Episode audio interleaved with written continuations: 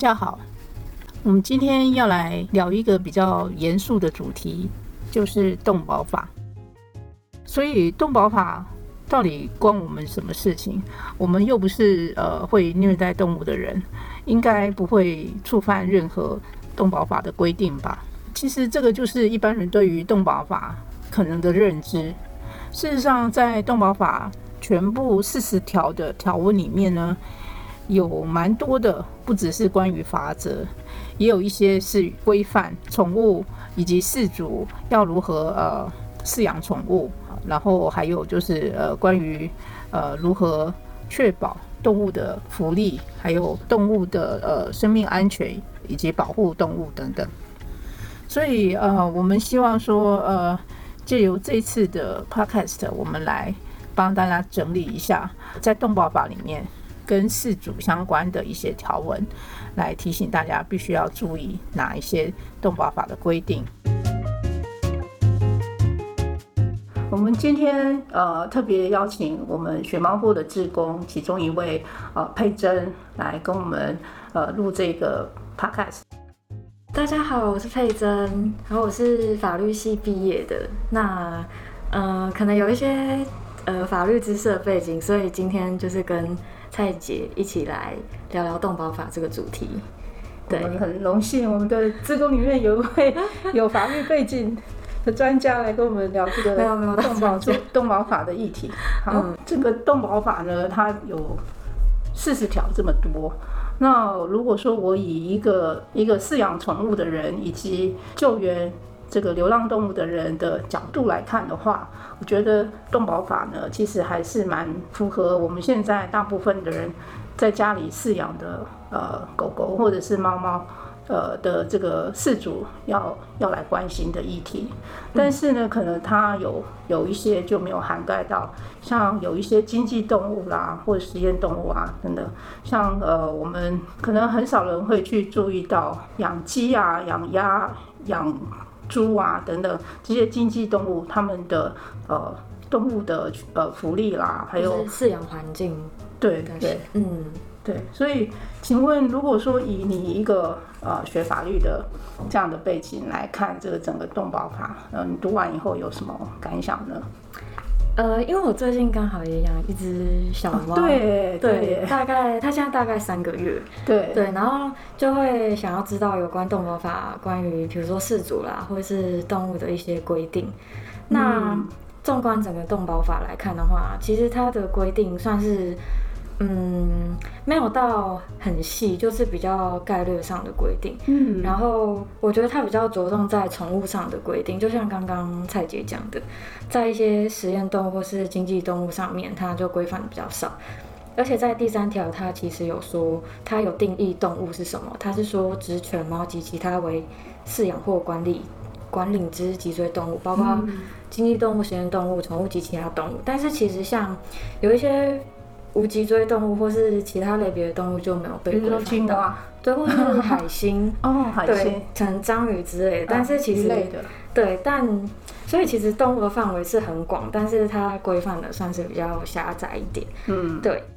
这里我有看到法条第十二条，它对于动物的任意宰杀的规定，虽然说它下面有这些除外状况，但是这一条在之前修法。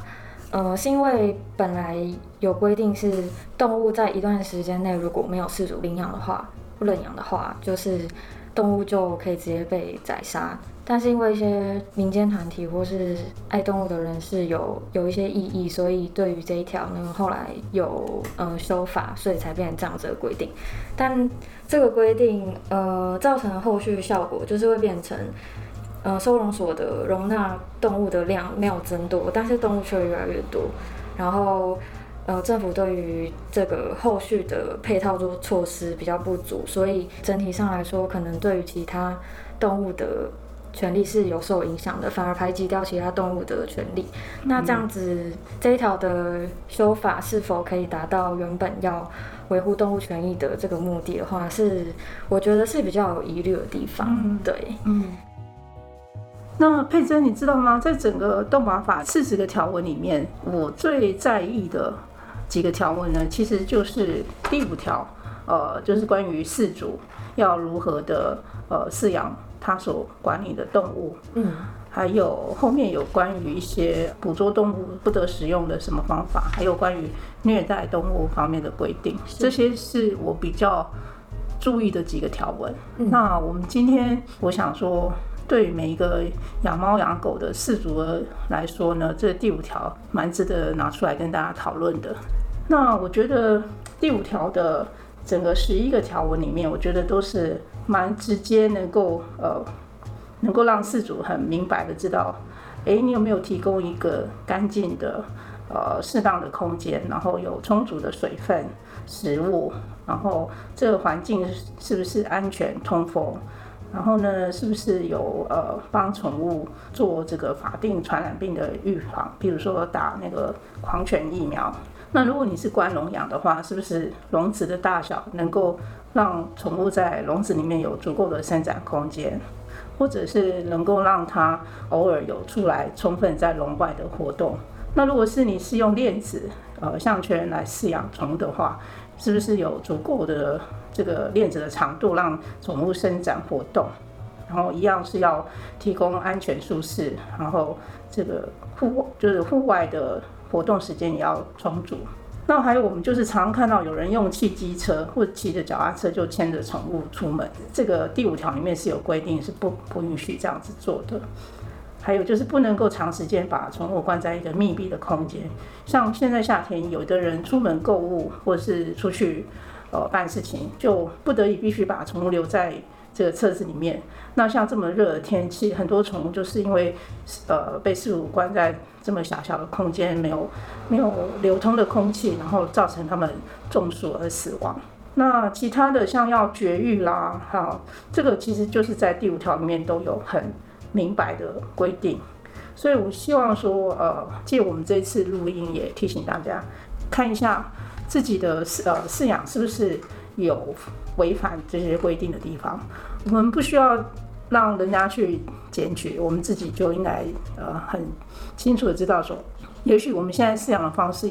呃有需要改善，那我们就依据这些法律来做到说，哦，我们所饲养的宠物有符合规定，然后真的有让这个动物呢是得到保护，然后尊重他们的生存的权利。对。因为像呃，我们动保法的目的在第一条就有，就是说的很明确，是要尊重动物生命跟保护动物，增进动物的福利。所以这个是嗯，这个法制定的最重要目的。那第五条就像刚刚蔡姐讲的，它已经针对动物一些基本权利有做了，还蛮是很清楚、直截了当的规定，但是。我不知道蔡姐会不会觉得，嗯，像这样的规定，其实有时候好像，嗯，大家对于，比如说是不是安全，是不是干净、通风、排水，或是适当，你是觉得这是个人认定的问题？就是会不会对，就是会不会觉得说，这这样子的规定，每个人的标准不一样，所以没有办法。真的完全让动物受到最好的保护，因为我们送养的时候要家访嘛，就会要求说，呃，他们家里要做呃门窗的防护，要加一个网片，而不是只有纱这个纱门而已。哦，对，大家有些只会觉得说，我的窗户都有装纱门啊，这样应该算是一个安全的一个安全的措施吧？那事实上就是认定的问题，对对这个。饲主来说，我有符合第五条规定，但是以我们中途更严格的来说，哎，这个安全就是有一个有疑虑了。对，因为像其实猫咪有时候比较调皮的话，可能就会把那个纱窗什么的就抓破，这样它们就是这样再逃出去的话，对。但是动保法不可能在上面写的那么明白，说哦，一定要呃纱窗之外再加做防护。对，而且嗯，像。像它，呃，我觉得每一只动物对于健康的需求也不太一样。嗯，比如说有些动物可能肠胃比较敏感啊，或是皮肤比较敏感，它们可能就需要另外再补充比较好的营养品，才可以维持生命跟基本的生活不是说只有基本的水啊跟食物就好了。对，所以还有一些医疗上面的，就就是要照顾它。对，所以其实这方面。我觉得法条上是最基本、最基本的规定。那更多的是，其实是饲主要再多多加去注意，跟替我们的动物、宠物啊来做更好的保护，这样子。对对对。那因为我这边也有查到说，有关动保法第一条的规定，在一些判决里面，其实也对于嗯动物至于我们人是怎样子存在，有做比较详细的介绍。那我这边就来跟大家讲一下，就是在判决里面，他有说。动保法第一条第一项是，呃，有揭示说，为了尊重及保护动物生命及保护动物而特别制定这个本法。那在外国立法例上也有更明确的指出，动物保护的目的是源自于人类将动物视为同伴生物的责任，那去保护生命与幸福之感觉。没有任何人可以在欠缺理性的理由下带给动物任何痛苦、灾难或伤害。那其次，我国民法也有规定，虽然我们将动物视为动产，但动物是有生命的，同对外界所施以其生知识是有感受的，所以与一般没有生命的物品是有差别的。那其生死除因顺应自然法则之外，人类竟然与动物同存在于地球之上，那应该要尊重动物的生命，不应对之为任何骚扰、虐待或伤害的行为。嗯，对，所以以上是嗯。法官在动保法里面有对于那个动保法的目的啊，再作为更进一步的阐明。我们法律跟外国立法律都有很明确的指出，动物带给我们嗯比较不一样的存在。对，我觉得我很意外，说他把这个幸福感这这三个字写上去，以法律法律的怎么讲，感觉它是很死的清理法。对，就是。好像这个幸福感就是属于情的部分嘛。当当我们自己的宠物呃可能受到伤害，我们去要求赔偿的时候，通常却很很很难衡量说，哎，如果以它它是一个动产的话，那它 它的价值要怎么定义出来？其实是很难衡量的。对对，所以这就是动物跟一般的物品不一样的地方。对对，所以其实第五条的规定也让我们知道。我们对于动物应该要更更进一步的尊重，或是给他们提供更好的生活环境。嗯，对。那除了法条之外，其他的更多的照顾什么，我觉得是我们作为事主或是作为人应该要更加去注意的。对对，所以这些真的只是最基本的。对，我们应该还是要做的比这个更多、更好来。呃，就是把你自己的宠物照顾到最好。对，没错。